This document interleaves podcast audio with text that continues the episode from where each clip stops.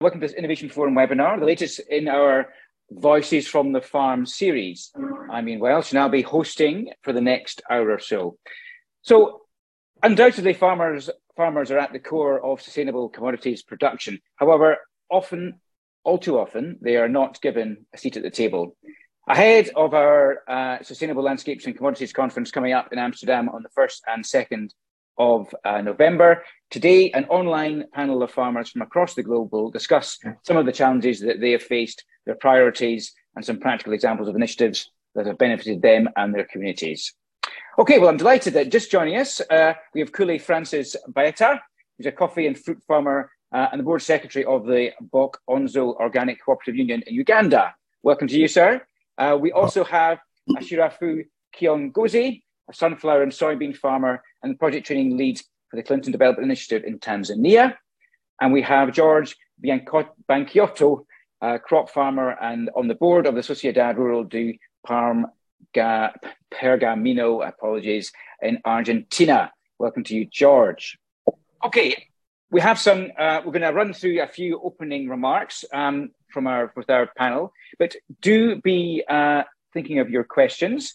Um, we're using the Q and A function um, on the on on Zoom. So put your questions in there, uh, and I'll put them to our panel as we go. Please do add your name and organisation though when you do so.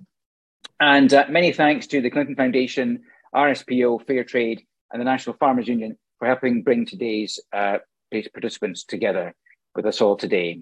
We had also hoped to be joined by Stephen Lansana, a palm oil farmer in Sierra Leone, but very sadly, he was involved in a road accident earlier, today and has had to go and seek some medical assistance. So our very best wishes go to him for a speedy recovery. Okay, welcome panel. Let me start with you, George, then. Why don't you give us a little bit of introduction as to um, where you are and, and how you farm and some of the challenges that you're facing right now. George.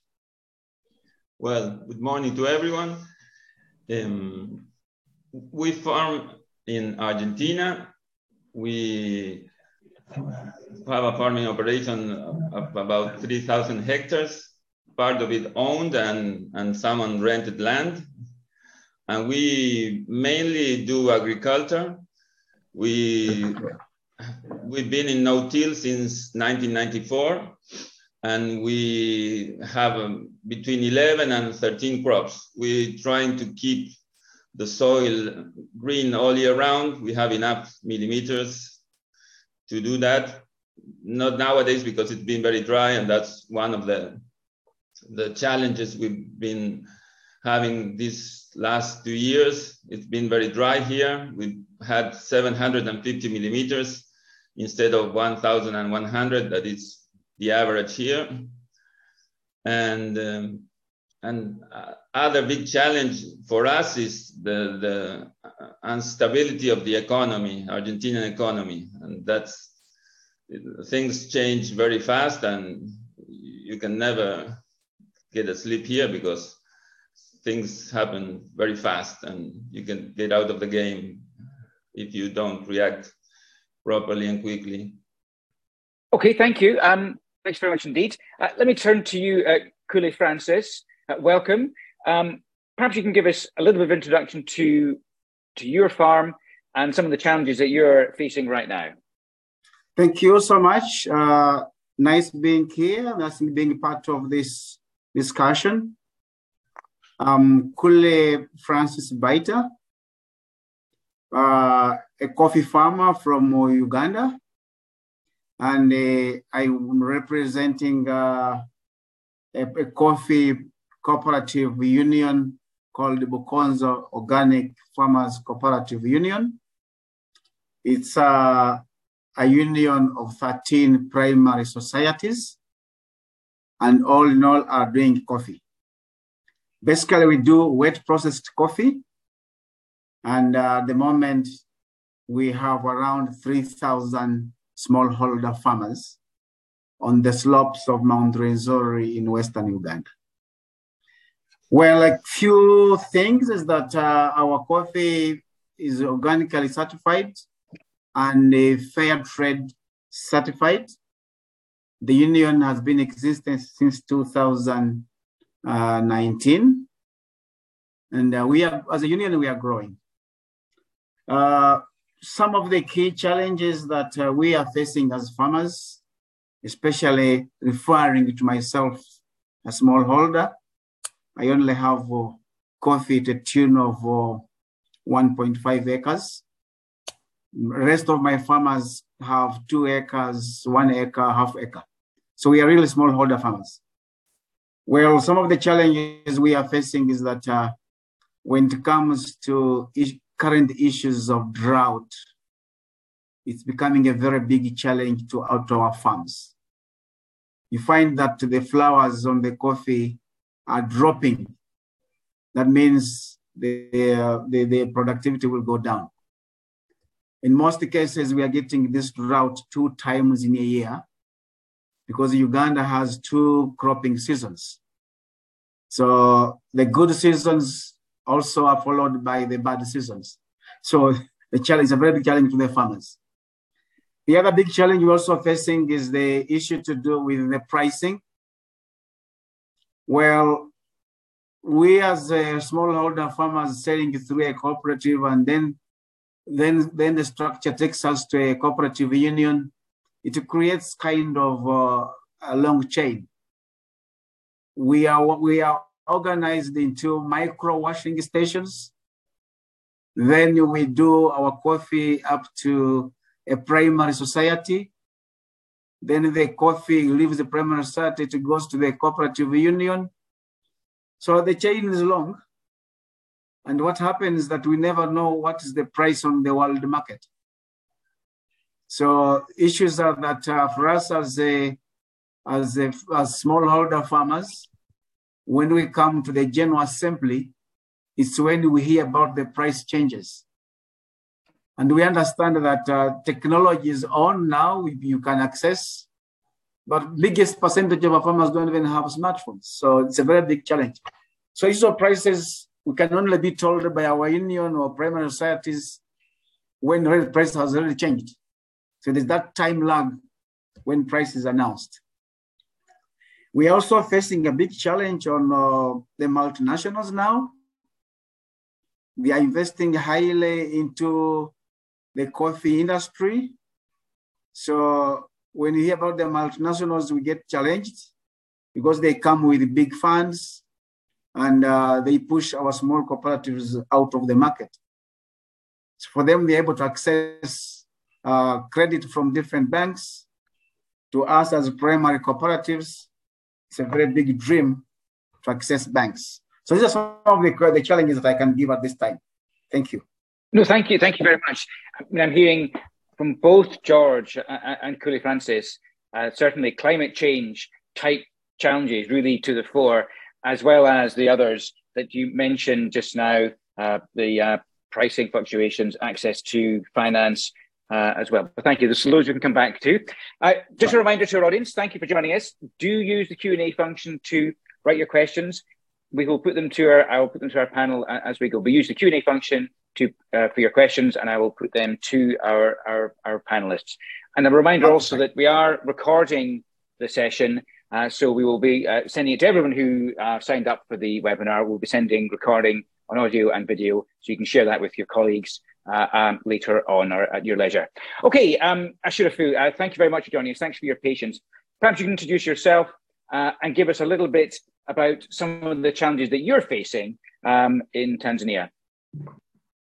Okay, my name is Ashafu Kiongozi.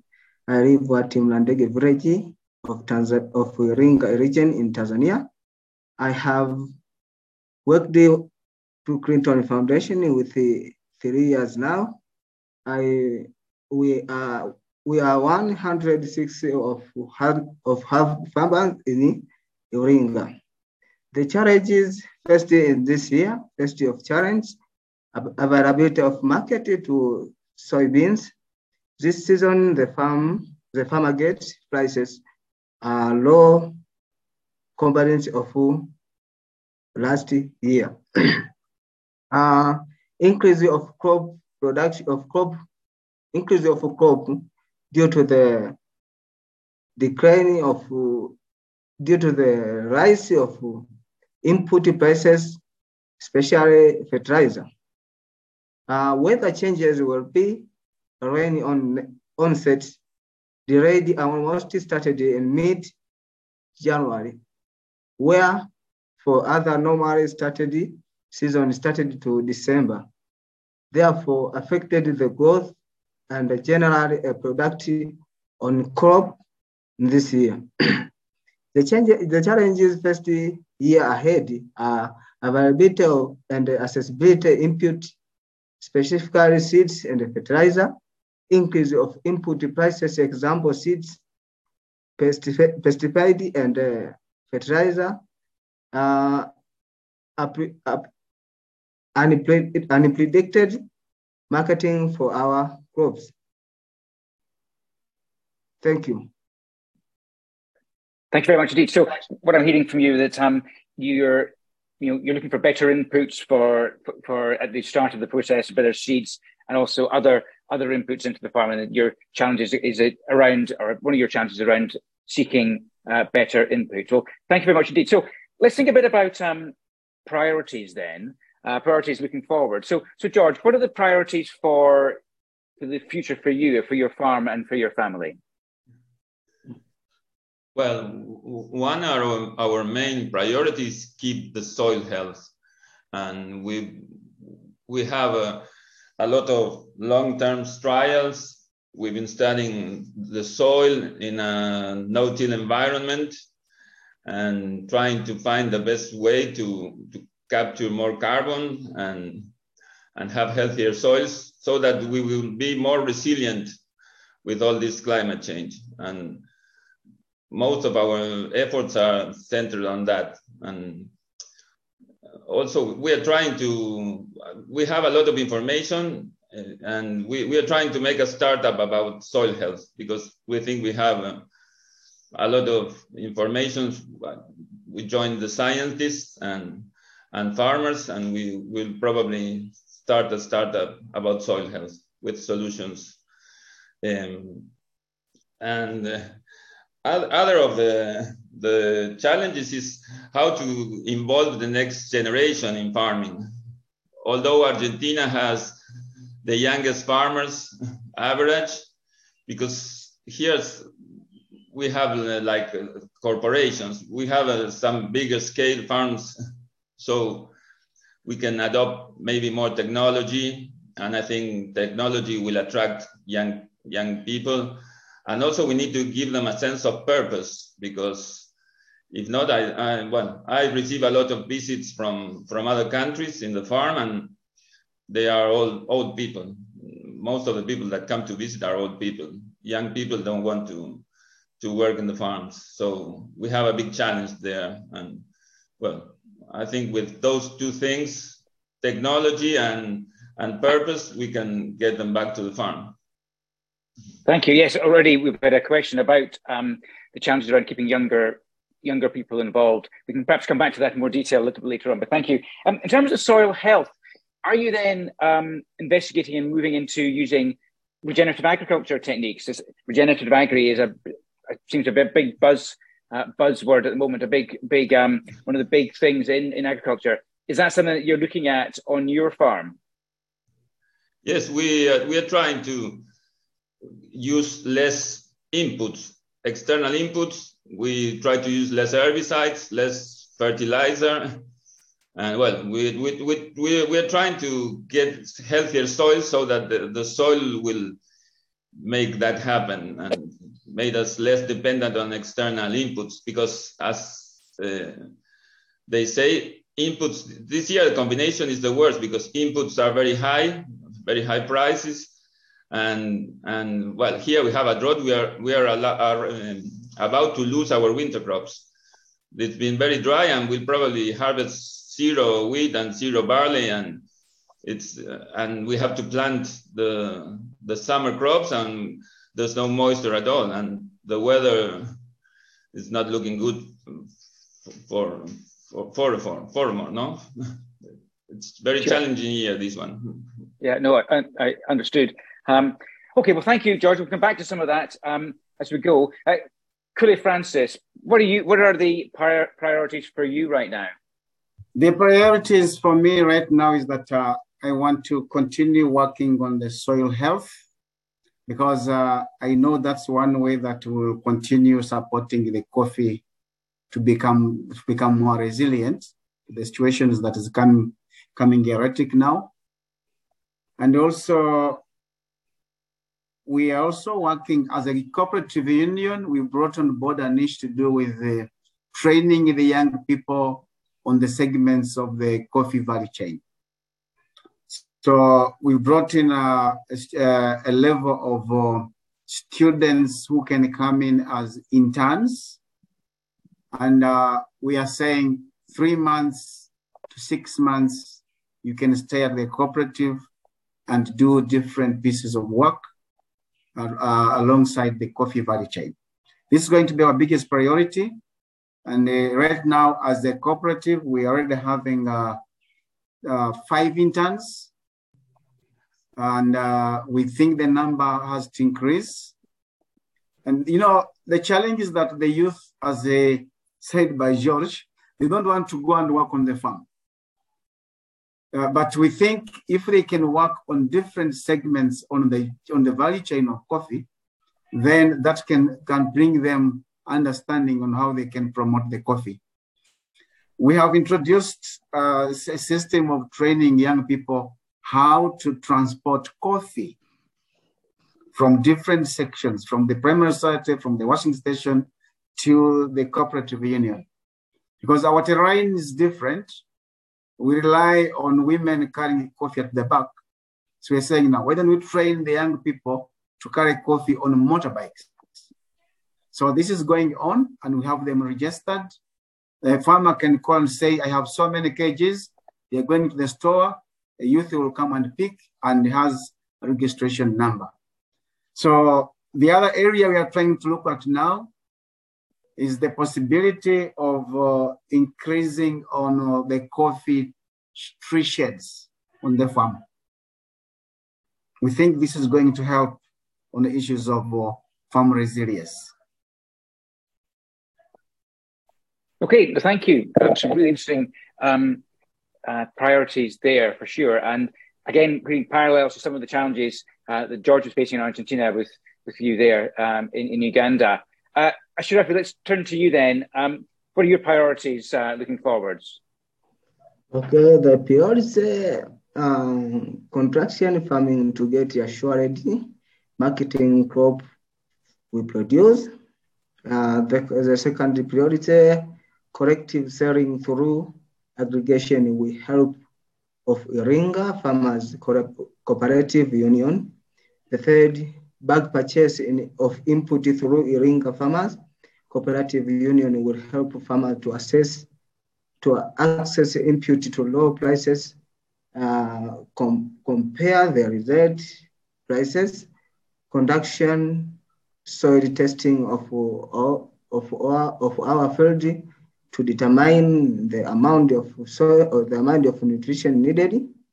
Uh, lime application in case high level of soil of soil acidic is found in field. Thank you. Great. No, thank you. Let me uh, turn to, we have some great questions coming in from our audience. Let's um, turn to some of them. Um, in particular, let's talk first around uh, the issue of, of young people, something that's come up a lot already, and several people uh, mentioned it on the on the question. So, um, George, do you have any further reasons or any further thoughts as to why uh, young people are not attracted to farming? Um, is it down to the lifestyle? Is it down to income? Is it down to just lack, not wishing to have that sort of outdoor type lifestyle? What, what do you think are the reasons that it's unattractive? Yes, I think there are several things. Um, first, here in Argentina, we have a problem of infrastructure because we have dirt roads. You don't have connectivity. You some some places you can even talk by a cell phone. So that's that makes people don't want to go there. And also, when they have kids, they maybe can take them to school. They are isolated. And I think that it's a big reason. Um, also because I think there are another chances. The world is changing, and well, technology is showing them a, a big, big opportunity, and so that's why we. I think we have to adopt the latest technology and add add value with technology to to get them involved in farming. And I, I think the that having a purpose on being part of the solution to the carbon sequestration and climate change, that is that is a chance we have to to keep the children farming because we have a role to play there, and I think that is a good motivation for them. That's a very good point. Think, yes, sorry. If we attract talent to the farms, because most of the people here live around Buenos Aires, we are also doing like a startup. We went to Israel to see how how the startup community works, and we are trying to attract talent to our cities. And right. there's a better way of living. I think they can. It's cheaper, and they can work remote nowadays. So we are trying to attract talent and and be attractive. We have to build attractive companies for the kids. We, we have to solve that. We are on that way. Thank you. I, I, I like, that's a really interesting point around um, engaging young people around the trying to solve the climate change issues. I mean, you, you've, you've all mentioned how changing climate and, and, and drought uh, has been is impacting your farms, and but certainly younger people worldwide are really engaged around the climate change issue. So if that's a way to attract them back into agriculture, that's a that's a good thing for sure. Um, Kule Francis, perhaps you can talk a little bit more about why you think in your uh, in in Uganda um, that farming's become unattractive. Is it the same sort of reasons? Is it the income, an attractive lifestyle? Is it is it or is there anything else that uh, has made farming unattractive to younger people? Well, uh, in my opinion, for the young people in Uganda, also considering that Uganda now has a the biggest percentage of the population are the youth. And we are currently relying on uh, agriculture. Well, to me, in my opinion, there are about three, uh, three issues to look at. One is that, uh, of course, Uganda is relying on agriculture for its income.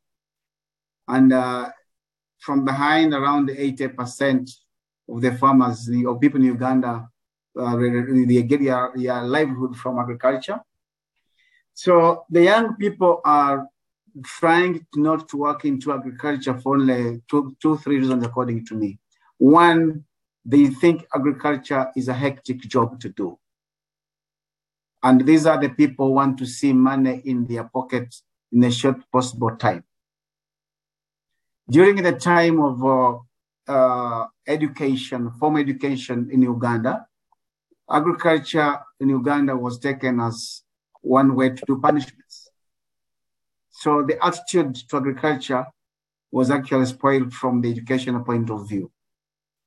So we need to find a way to turn that. And I agree with George that uh, uh, technology has to improve because in Uganda, we are still, farmers, uh, most of them are still using a hand hoe. So how much, how much do you do with a hand hoe? So we need to look at technology we need to look at small machinery where young people can play around on the farm and then work is done. Uh, in addition to that, we also need to give examples of what other young people in other areas have uh, been able to succeed with. What have they done? How, how have they, where are the models? The role models would be a very key point. So those are the issues around the young people in Uganda. But we are trying to change this. And have you got have you had it? Do you have any evidence of what specifically can work? Any evidence of, of what it is that does engage young, younger people? Well, yes, there are some areas where this can work. If I go slowly and look at our cooperative union, when we started bringing young people on board as interns, so then we could ask them, where do you think you can play your own, uh, your, you, can, you can bring your skill into the union? Someone will say, yes, I want to do work on the machine that is handling the coffee. Said, fine, do you have the professional skill? Said, no, I don't have. So what do we do for you? So it becomes a challenge. So, so okay, those who, who can work in the area of bagging and sorting and look at quality, they will be available. Who wants to work in the coffee lab? Yes, that one I can be able to do. So those are the kind of areas where we think the young people want to put their energies. And we are trying to do that. And we see them getting interested. Right now in Uganda, riding motorcycle for transport is a business. So when we begin registering young people in the crop season who are interested to transport coffee at different levels, they are available and they are happy to do it. And they earn money by the end of the day. So that we see this as a success. Okay, well, thank you very much. So I guess demonstrating that there's more to farming than perhaps they might think, and that there are options and different different types of, of, of jobs that need done within agriculture as a whole, and that then engages them a little bit more um, in, in in the potential of agriculture for for right. a future. Um, yeah. Okay, well, thank you. Um, actually, Ashirafu, is that something that you see in, in Tanzania as well? Then the you know young people not very currently engaged with agriculture, and and if that's the case, how do you engage them? Yes. Okay. Young people need results. First, agriculture, pay slowly. Training a business mind to uh to the apply in agriculture will help attract them. Example, heading crop after harvest because at at harnessed play alone. Thank you. Okay, so I guess is a solution then finding ways in which uh, the money that comes to farms is spread out over the year rather than coming at one particular time. Is that would that be a solution that would help Ben? Do you think? Sure. Interesting. So that again is thinking about just, and that actually leads into thinking about how or what you need from from your customers. Perhaps we can come back to that. Uh, thanks very much to everyone to your questions. Um, they're coming in thick and fast. As you, as some of you have spotted, you're able to uh, to like the question. So if there's a particular question that you want to ensure that our panel uh, uh, answer or are asked, uh, please do uh, like the uh, questions. I see someone's just done that just now. So let's think a bit about on, our next question, looking at um, diversification and um, how much that is something that you're doing to enhance uh, livelihoods and to perhaps engage others in, in your farm and in, in, in, in your the farming sector and your cooperatives.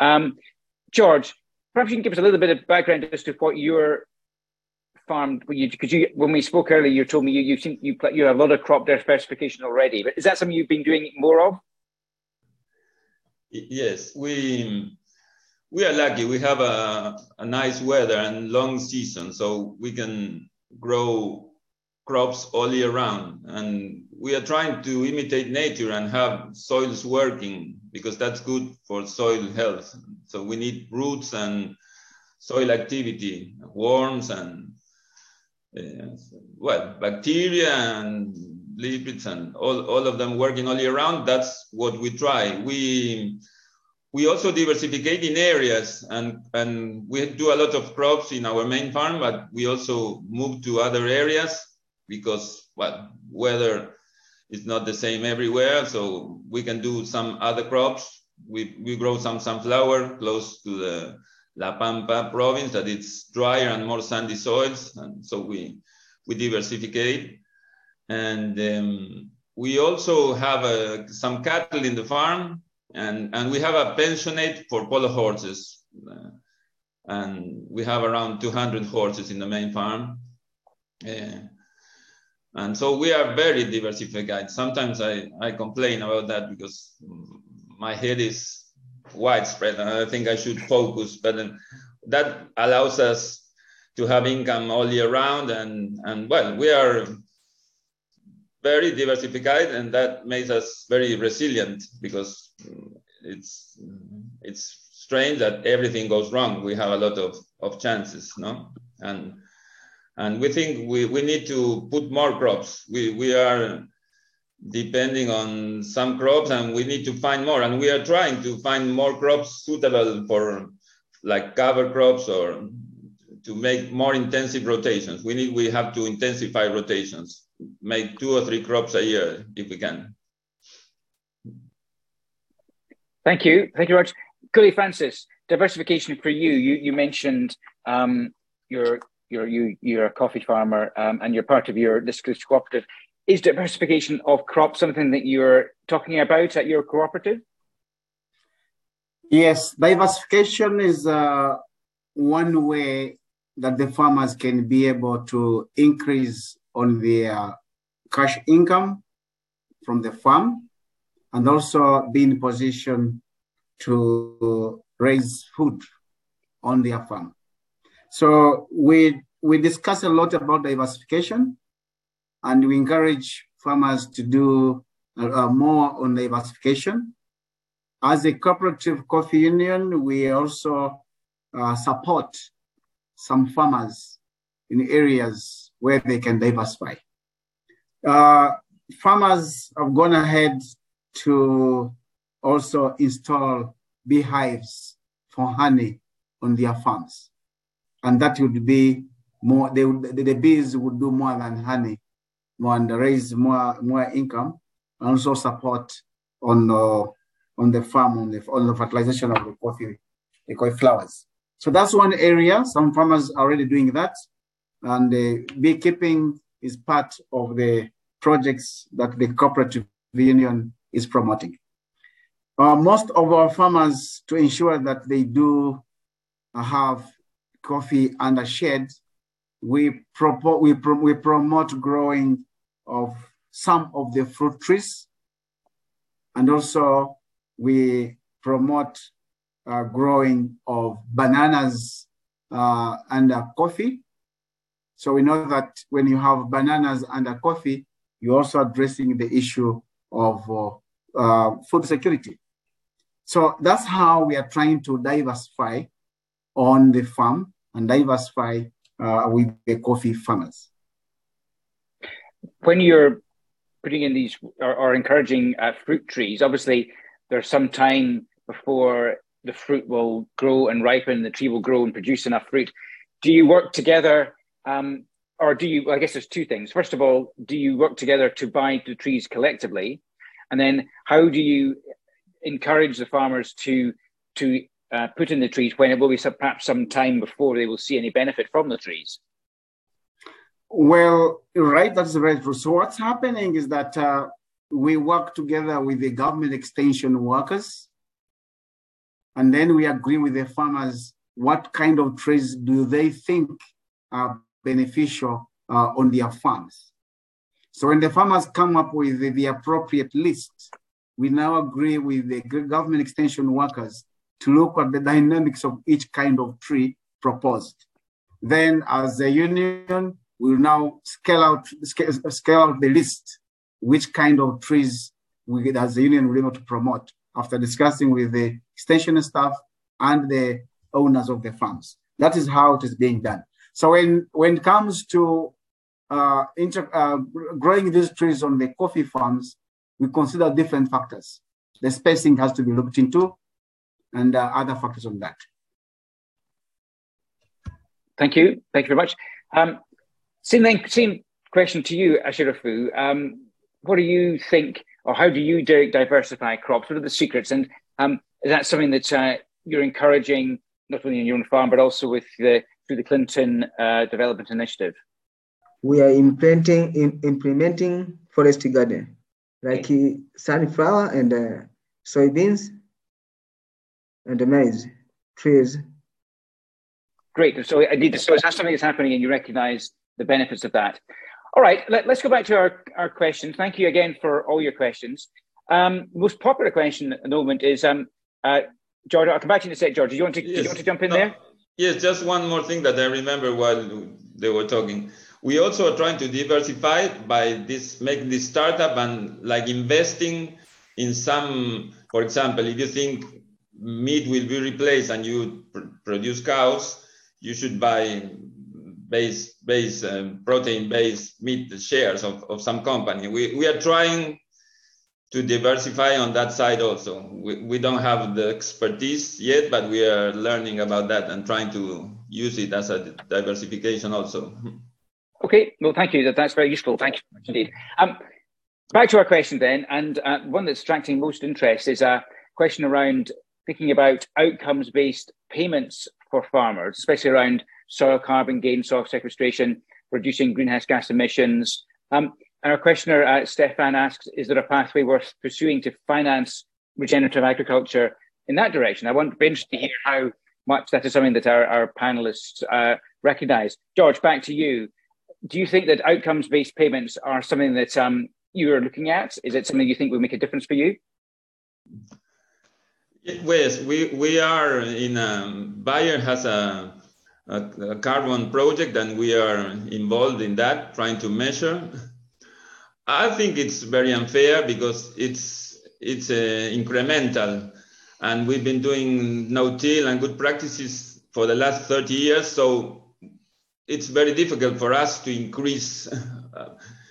when soils are better, you need a lot more effort to increase them very little, no? So I think that's unfair. It's very unfair. That's my, my point of view. Um, I think that, the, the, yes, we will provide ecosystemic services, and I believe people have to pay for that. Uh, and and as, as most of these decisions are long-term decisions, and the farmers are the weakest part of the chain, and I believe companies should accomplish and and and help farmers because they can't afford long terms like forestation for example. I, I think companies should should uh, well make the decision to to give them long long term loans, not only price signals because that's not enough because the, the times are different. Long term decisions and farmers maybe can't afford a year decision. So I think we need help from the companies in that area. Also in in papers because we certify our sprayer and you need to fill a lot of forms and well Bayer helped us and we have to pay someone to do the but some farmers are alone and the farm and they would never do that. It's including that that kind of things. I need we need help also for filling papers that it looks stupid but a farmer alone in a farm will never do it no? No thank you. Um that's absolutely no, that's very, that's very very clear. Um Francis, same question to you then. What extent are you looking at outcomes-based payments? Um, our question of thinking in terms of developing ecosystem services and, and you know financing the regenerative or transition towards more regenerative practices. Is that something that you're looking at in Uganda? Oh, you're on mute. Yes, for our case in Uganda, and specifically in our primary or, or cooperative union, well, it's something that uh, we are still discussing amongst ourselves if this could work. But uh, in the long term, farmers here are living on uh, 0.5 to 2 acres. So issues to do with deforestation may not work for this kind of farmers at this level.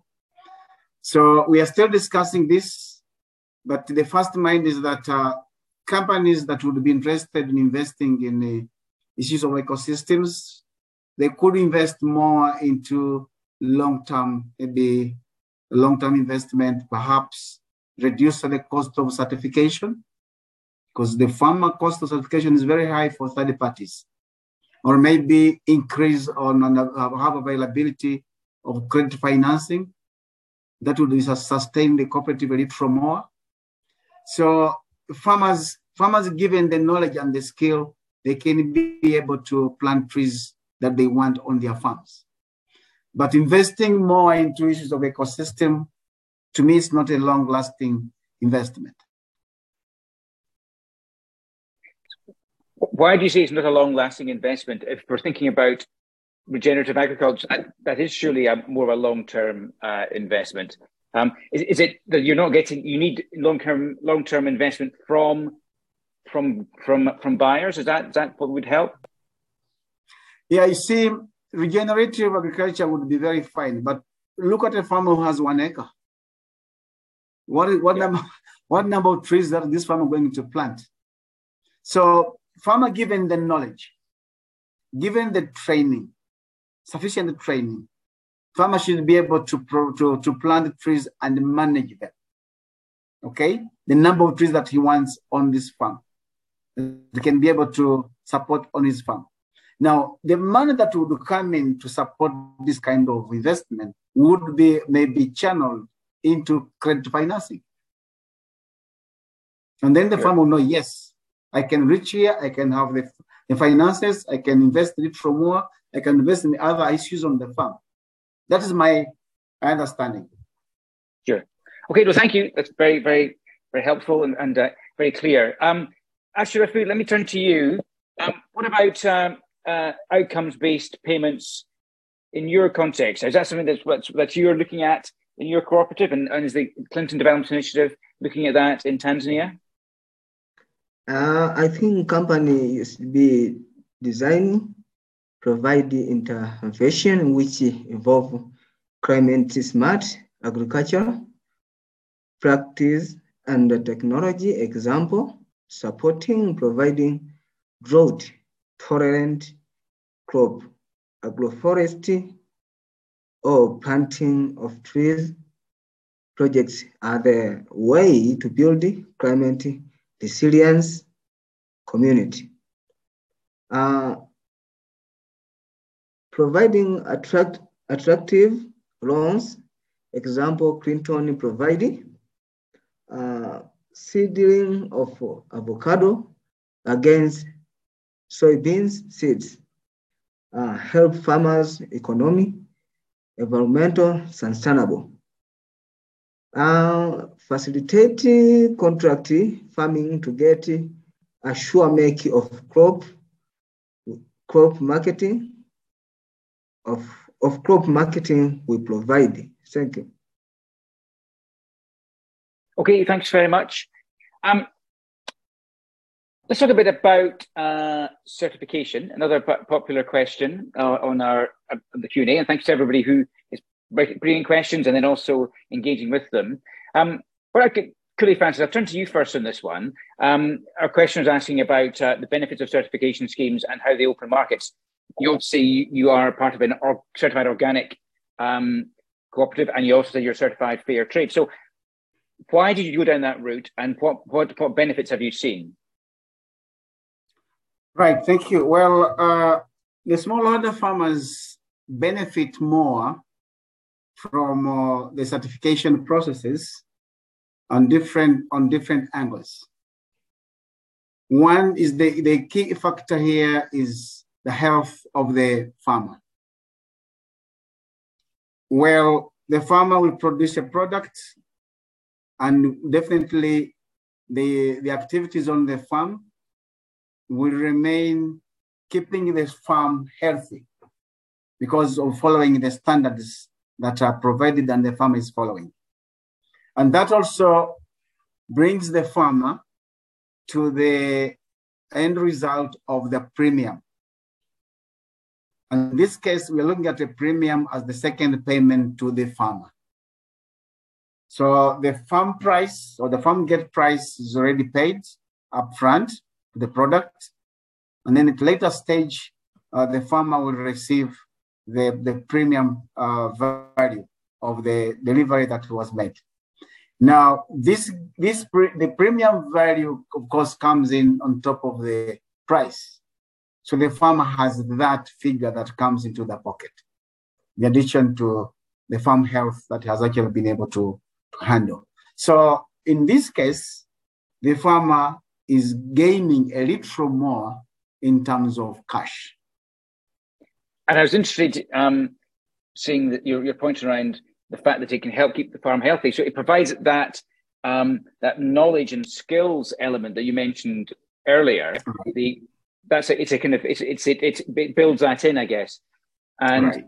and but you also mentioned, of course, that um, the, the the problem is the, the the the cost of certification. Is that something then that you look to perhaps to to buyer groups to help farmers in terms of getting themselves certified, that, that, that initial cost? Yes, that initial cost, the union uh, is still struggling to meet the initial cost of certification. But it becomes a huge investment. Sure. Yeah. Okay, thank you. Thank you, Kule Francis. Uh, George, let me turn to you then. Um, what are your, I mean, quite a different setup you have in Argentina, as, you, as you've said. What do you think in terms of certification? Are, have you looked at certification? And if you have, how's that uh, opened markets for you? Yes. Well, I believe um, the reward is very little for certification. We do almost all the things that certification is needed, but we don't certificate because I don't find attractive the reward for doing that. So we did with the sprayer and because here there's a problem with with spraying we are close to a to a town and we don't have to have problem with no one. But during the process we learned a lot of things and it's it was worth it you know? They say that you find positive externalities of, of the so we spray better. The guy who who drives is, more capacitated. He he does his job best. We feel we are doing the right thing. So we find a lot of, of good things but but no one pays us a lot more for spraying. There are very few people who are willing to pay the difference and i think we we do a better spray much better than anyone in, in the area. Is that then do you think uh, people again just aren't paying the fair price for what you're producing uh, even with the certification the premium isn't sufficient for it to be worth the worth you doing the extra work well that's that's my feeling because uh, i think they want us to do things better, but no one's willing to pay for that. So I feel it's a little bit unfair and incentives should be better. I think farmers are willing to keep their soils, that is where they live, where what the biggest asset they have. And but sometimes they can't. They can't because they can't afford it, they don't have the technology, they don't have the knowledge. So I think companies should help but more uh, look in the whole, not only with some also prices, as I said, there are a lot of things that can be done and kind of co-work with farmers and, and help them because they have more structure, more skilled people, they have more resources. And I think they need to get involved in some way with the farmers to help them go that way, no? That's sure. my feeling. Okay, well, thanks, George. Ashraf, let me turn to you. Um, is certification something that you've looked at? Okay, I think organizing farmers in groups, working with the government, again, agents help farmers to get services at low cost and uh, great numbers. Example, TOSC. Thank you. Okay, no, thank you very much indeed. Um, right, let's talk a bit about, um, uh, again, something we have covered, and George certainly mentioned a number of times, is, is soil degradation. And um, what do you do to focus on soil health? Um, there are, Samson, our questioner, asks about a biochar. So, um, what again, George? I mean, you, you've um, you mentioned soil health right at the top of the of the session. So, what are you doing specifically to avoid or addressing soil degradation? Um, no till, perhaps, but apart from no till, um, have you tried and have you tried biochar? Yes, we for for example, we are in no-till. We've been the last 30 years no-till. We have crop intensification. We use cover crops to provide uh, shadow for weeds and use less herbicides, and then legumes that leave some some nitrogen for the next crop, so we use less nitrogen. Also having crops, well, in autumn here it rains quite a lot, and if you don't have crops, that makes water go out of the soil of the where the roots can can take it, and also it leaches some nitrogen. So we want to put it again in the system. So we we put plants so that they they recycle the nutrients and, and more carbon. And we have a lot of, and we spend a lot of money with the trials. We are around 20 farms that we we have a research center and we are working with a scientist, uh, biochemistry, who's measuring a lot of things under underground that no one knows a lot about. We've we've been 15 years supporting that. So I think that shows our commitment. We are this we are we put money, we don't speak about it. Sure. Um, and is it and are you seeing changing attitudes amongst um, your peer uh, your peer farmers, others involved in agriculture in Argentina, Argentina, seeing the advantage of thinking about soils that perhaps weren't thinking about in the past?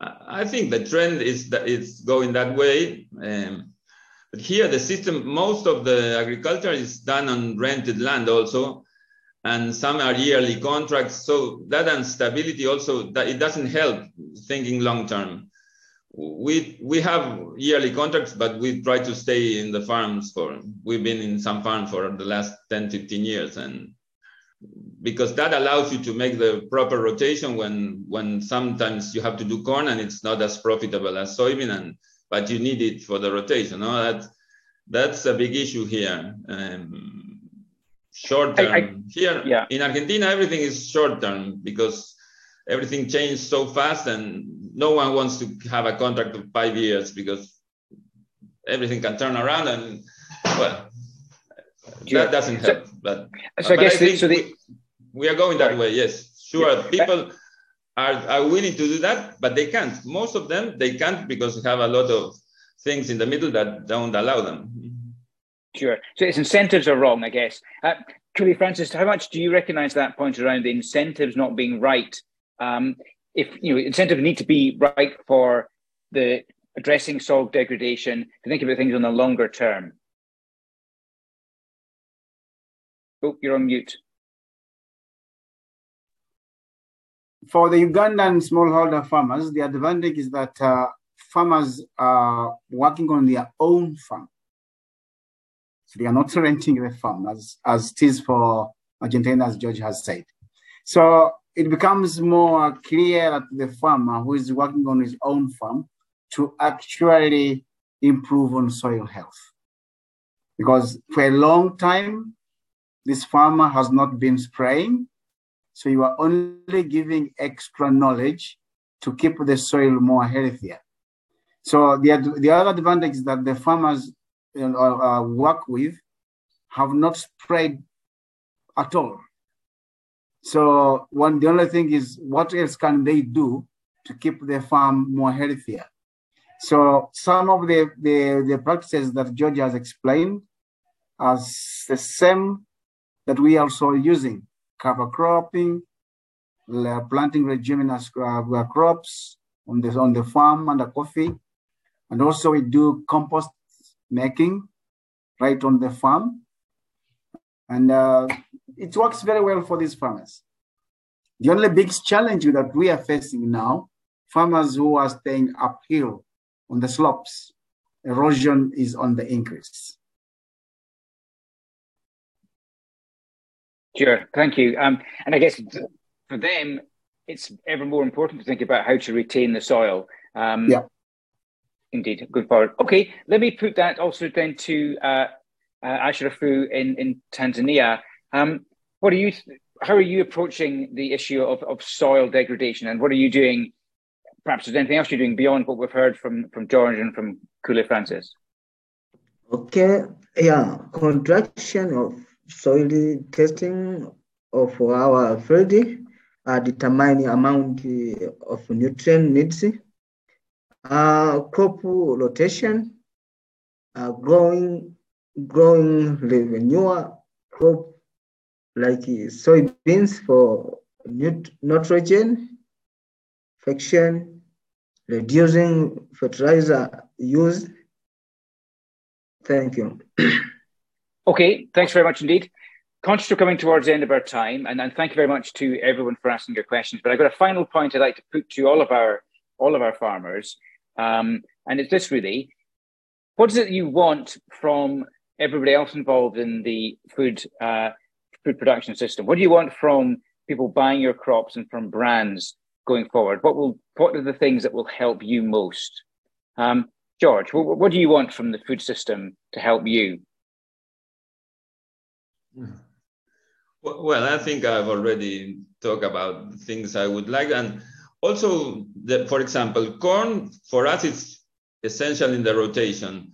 I, I would love people to find more uses for corn, for example. If anyone finds more uses for corn, it would make it profitable and we can put it without having to, um, without losing profits.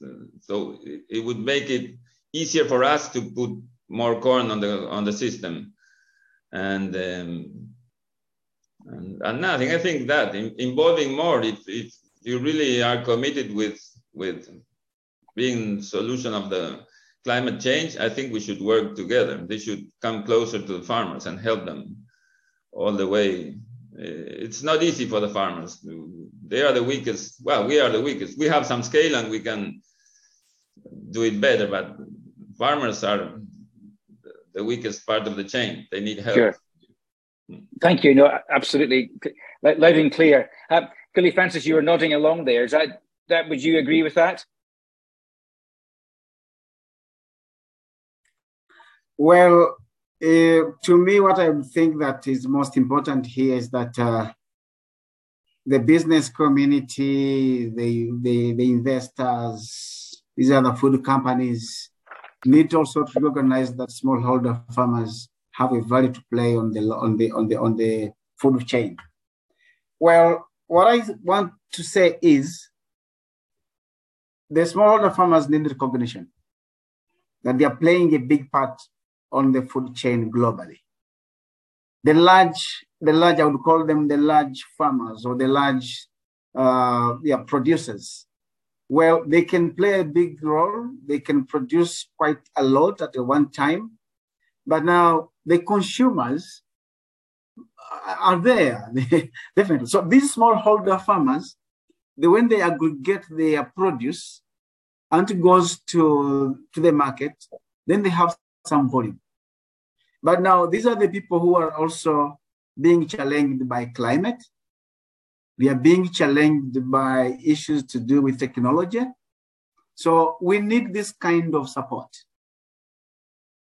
So if the farmers are recognized that they have a role to play, but they have challenges, let them be supported to overcome these key challenges.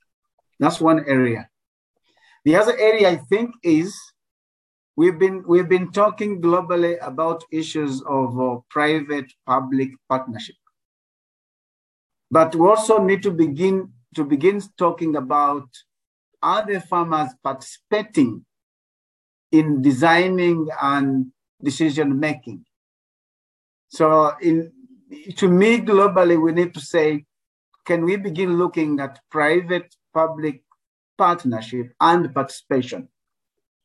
So that these smallholder farmers can be brought on board.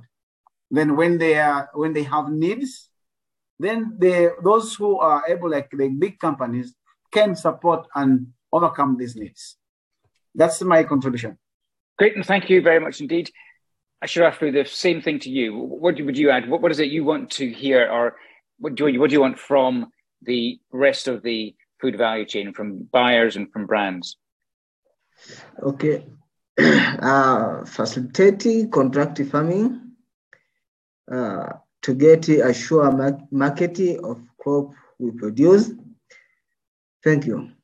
Okay, that's thank you. That's that's great. Well, I'm afraid we've run out of time. Um, so I will have to draw the discussions uh, to a close. Thank you very much to our, our, panel for their time and insights today. We'll be in touch with everybody to share the audio and video recordings of the webinar so you can watch again or uh, share with your colleagues. Do enter the Innovation Forum website for more webinars, podcasts, and insights, along with details of the upcoming Sustainable Landscapes and Commodities Conference in Amsterdam on 1st and 2nd of November.